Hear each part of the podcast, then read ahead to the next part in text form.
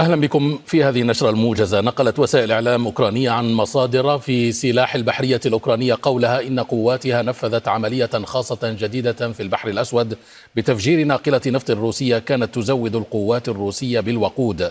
وقال مصدر استخباري أوكراني إن زورقا مسيرا يحمل 450 كيلوغراما من المتفجرات ضرب ناقلة النفط الروسية. من جانبها قالت الوكالة الفيدرالية الروسية للنقل البحري إن الناقلة إس آي جي تعرضت لهجوم بزورق مسير قرب شبه جزيرة القرم.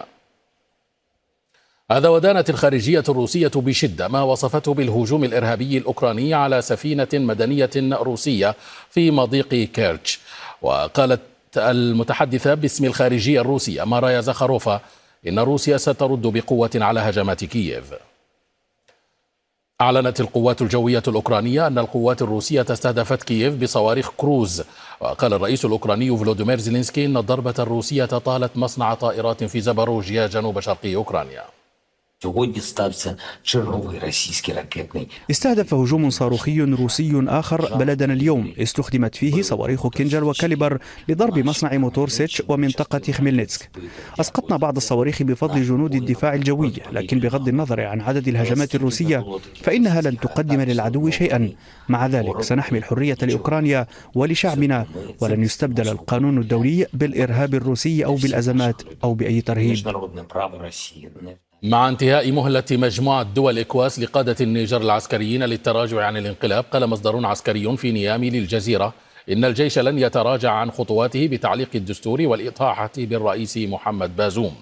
وكان مفوض مجموعة إكواس عبد الفتاح موسى قال إن قادة أركان جيوش المجموعة وضعوا خطة لتدخل عسكري محتمل في النيجر تشمل كيفية وتوقيت نشر القوات. وأكد المفوض أن إكواس لن تبلغ قادة الانقلاب في النيجر بمكان وموعد ضربتها مؤكدا رغبة المجموعة في أن تنجح الدبلوماسية وأنها تمنح قادة الانقلاب كل الفرص للتراجع.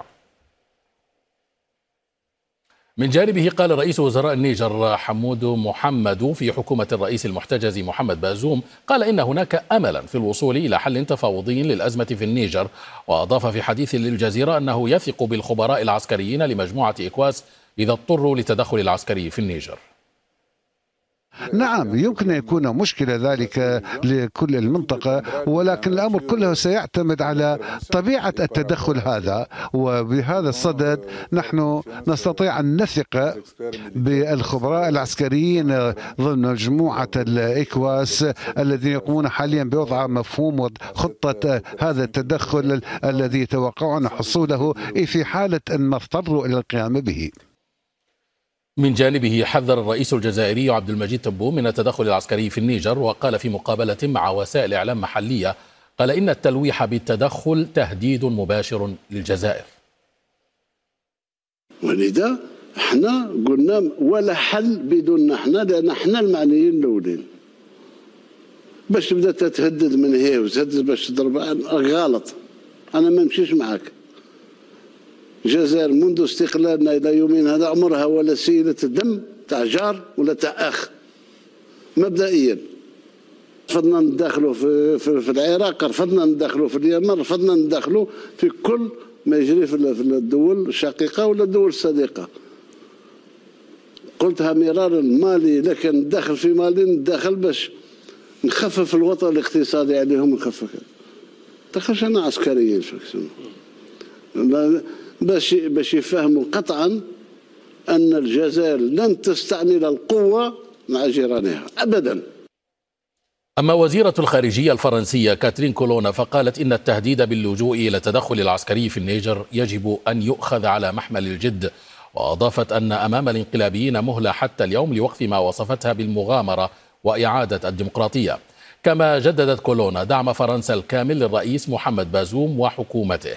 وأكدت وزيرة الخارجية الفرنسية دعمها جهود إكواس لإحباط محاولة الانقلاب في النيجر. قالت وسائل إعلام إسرائيلية إن رجل الأمن الإسرائيلي الذي أصيب في عملية إطلاق نار بمنطقة نحليت بنيامين توفي متأثرا بجراحه. وقالت الشرطة إنها قتلت المشتبه في تنفيذه عملية إطلاق النار وقال المفتش العام للشرطة الإسرائيلية إن منفذ الهجوم من قرية رمانة بقضاء جنين وإن بحوزته وصية كتب فيها أنه جاء ليستشهد. ومن المقرر أن يترأس نتنياهو الأحد اجتماعا للمجلس الوزاري الأمني المصغر. قالت حركة حماس إن عملية إطلاق النار في تل أبيب هي عمل بطولي ردا على تصعيد ميليشيات المستوطنين جرائمها بحق الفلسطينيين. وأضافت الحركة أن استمرار عمليات المقاومة يؤكد مجددا قدرة الشعب الفلسطيني على إصابة العدو في مقتل. بينما قال الناطق باسم حركة الجهاد الإسلامي طارق سلمي أن الحركة تبارك عملية إطلاق النار الفدائية في تل أبيب. وأضاف أن المخططات التي تستهدف المسجد الأقصى ستقابل بمزيد من عمليات المقاومة. في السودان قصف الجيش بالمدفعية الثقيلة مواقع تابعة لقوات الدعم السريع جنوبي وغربي مدينة أم درمان وفي منطقة سوبا جنوبي الخرطوم. وحسب مصدر بالجيش السوداني فإن اشتباكات اندلعت بين قوات الجيش والدعم السريع في محيط سلاح المدرعات التابع للجيش في حي أبروف بأم درمان وفي منطقة جبرة جنوبي الخرطوم. وقالت مصادر محلية إن الطائرات الحربية التابعة للجيش حلقت بشكل كثيف في سماء مدن العاصمة الثلاث. كما أفادت المصادر بسماع إطلاق نار بأسلحة ثقيلة في مركز الخرطوم وشرق النيل. قال المتحدث باسم الجيش السوداني العميد نبيل عبد الله للجزيرة إن قوات الدعم السريع تكبدت خسائر بشرية ومادية خلال اشتباكات مسلحة جرت اليوم جنوبي الخرطوم. ونشر الجيش السوداني صورا قال إنها لعمليات تمشيط نفذتها القوات الخاصة في منطقة أم درمان العسكرية.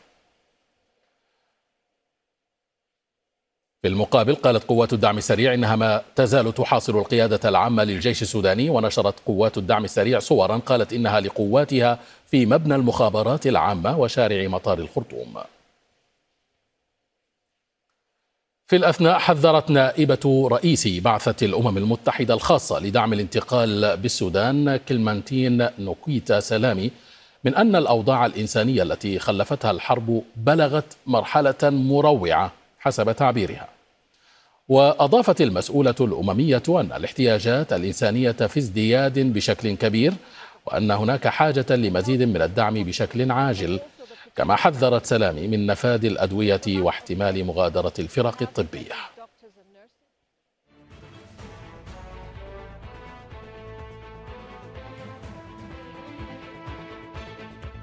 مشاهدينا وصلنا إلى ختام النشرة الموجزة إلى اللقاء.